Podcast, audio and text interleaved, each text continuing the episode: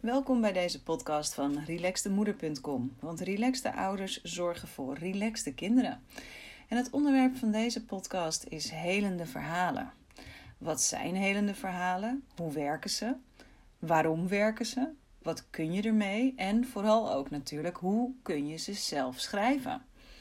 Nou, misschien heb je wel eens gehoord over helende verhalen, of heb je bijvoorbeeld ook het boek Helende Verhalen gelezen van Paul Liekens en wil je er nog wat meer over weten. En het kan natuurlijk ook zijn dat dit de allereerste keer is dat je er iets over hoort. Dus laat ik even bij het begin beginnen. Wat zijn helende verhalen? Um, het zijn zelfverzonnen, zelfgeschreven verhalen met een, een verborgen boodschap erin, als het ware. Het klinkt lekker mysterieus. Um, ja, het zijn echt verhalen die je zelf schrijft en waar je verschillende boodschappen voor je kind in kunt verpakken. En wanneer je ze dan voorleest aan je kind, dan help je hem of haar om ja, weer meer in contact te komen met wat hij nodig heeft. Dus misschien wel meer zelfvertrouwen of meer kracht, uh, meer inzicht in zichzelf, begrip voor anderen. Um, ja, en hij leert ook dat hij zelf invloed kan uitoefenen op wat hij voelt en denkt. En doordat kinderen zo'n groot inlevingsvermogen hebben en heel veel verbeeldingskracht, ja, daardoor werken dit soort verhalen bij hen echt heel goed. En dan hoor ik je bijna denken van ja, waarom moet het dan zo ingewikkeld? Waarom moet ik dat dan helemaal verpakken in zo'n verhaal? Nou, eigenlijk is dat heel simpel, omdat het op die manier een stuk makkelijker binnenkomt. Bedenk zelf maar eens dat wanneer je wordt aangesproken, botweg op iets uh, waar je niet zo blij mee bent over jezelf of op je tekortkomingen, dan ga je eerder in de weerstand dan dat je denkt: hé, hey, cool joh, daar ga ik echt uh, lekker mee aan de slag nu. Dus het, ja, het maakt het gewoon makkelijker om het aan te nemen, als het ware. En uh, ja, waar kun je ze dan voor inzetten? Ja, voor heel veel verschillende dingen. Bijvoorbeeld kinderen die slecht slapen of die niet in hun eigen bed willen slapen. Uh, kinderen die angsten of allergieën hebben, weinig zelfvertrouwen of een laag zelfbeeld. En er hoeft ook niet eens iets aan de hand te zijn. Hè? Er hoeft helemaal geen probleem als het ware te zijn.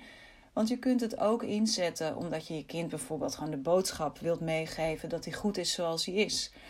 Uh, of dat er heel veel van hem gehouden wordt of dat hij veilig is. Ik zal me eerst nog even voorstellen. Ik ben Linda de Groot en ik werk als opvoedcoach. En in deze podcast komen eigenlijk allerlei onderwerpen langs die iedere ouder in de opvoeding uh, tegenkomt of informatie daarover. En ja, vaak kun je ook wel over het opvoeden wat tips gebruiken, want af en toe is het gewoon hartstikke lastig en een enorme uitdaging.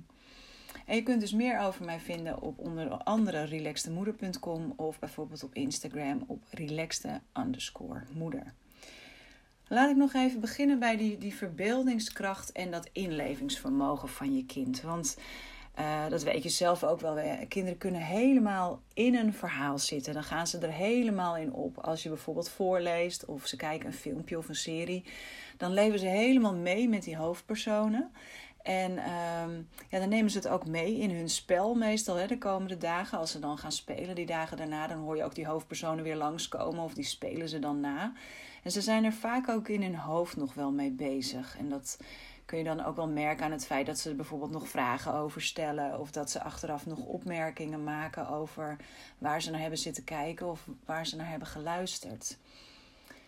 En dat zorgt juist er ook voor dat helende verhalen bij kinderen zo goed werken. Want je verpakt namelijk uh, de boodschap in het door jou geschreven verhaal en dat pikken ze automatisch op.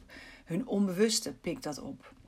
Dus als jij uh, bijvoorbeeld gelooft dat je kind wel wat meer zelfvertrouwen kan gebruiken, dan kun je dat in het verhaal verwerken en hem ook helpen om dat dus meer te gaan voelen. Ja, en niet zomaar ieder verhaal is dan natuurlijk geschikt als helend verhaal. Er zitten verschillende elementen in die zorgen dat het ook echt aankomt en die zorgen voor de, de kracht van het verhaal.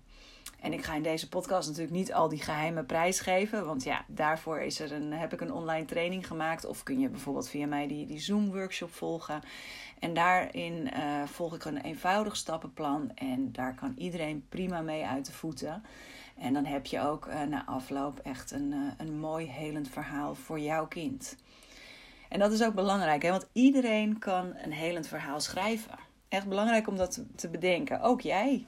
Het hoeft namelijk helemaal geen hoogdravende literatuur te zijn. Het gaat er echt om dat het aansluit bij de belevingswereld van je kind. En er kan vooral ook veel humor en leuke wendingen en, en, allemaal dingen in die jij leuk vindt, zodat het ook echt een fijn verhaal wordt om naar te luisteren. Zodat het echt een cadeautje is, want dat is het natuurlijk ook. Het is echt een cadeautje voor je kind waar die de rest van zijn leven wat aan heeft. En het is daarom ook deels zo super fijn om ermee bezig te zijn, omdat je het echt speciaal voor jouw kind doet. En dan kan je het daarna vervolgens samen lezen. En ja, dat is natuurlijk ook al super fijn. Ik hoop natuurlijk dat je al heel veel voorleest en dat je dat ook blijft doen, want het is zo fijn. Ik hoop dat jullie dat ook heel leuk vinden ja, lekker zo samen verdwijnen in een verhaal. En het is zo goed hè, voor hun taalontwikkeling en hun woordenschat. Ik blijf het toch zeggen, het is gewoon zo fijn en lekker om dat samen te doen. En ze op die manier taal mee te geven. Um, ik zal nog even wat vertellen over de oorsprong van helende verhalen. Het komt dus bij uh, Paul Liekens vandaan. Die heeft ook dat boek geschreven. En uh, hij is een hele grote man in de NLP-wereld. En NLP, neurolinguistisch programmeren, houdt zich bezig met uh, onze onbewuste processen en hoe die ons gedrag beïnvloeden. En Paulikens die heeft heel veel volwassenen van allergieën en van angsten afgeholpen. En dat doet hij eigenlijk voornamelijk door, um, door ze vanaf de buitenkant als het ware, vanaf een afstandje naar zichzelf te laten kijken. En kinderen die kunnen dat nog niet. Dat uh, ontwikkelen ze eigenlijk pas af, vanaf een jaar of tien. En juist dus door een helend verhaal in te zetten, kun je ze als het ware dan toch uh, van een afstandje naar zichzelf laten kijken. En, en daarom werkt het ook zo goed.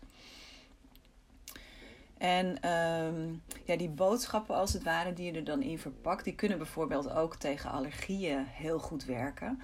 Want als je kijkt naar het idee van de reguliere geneeskunde over allergieën, dan wordt het eigenlijk een beetje gezien als, het foutje, als, als een foutje van het immuunsysteem. Hè?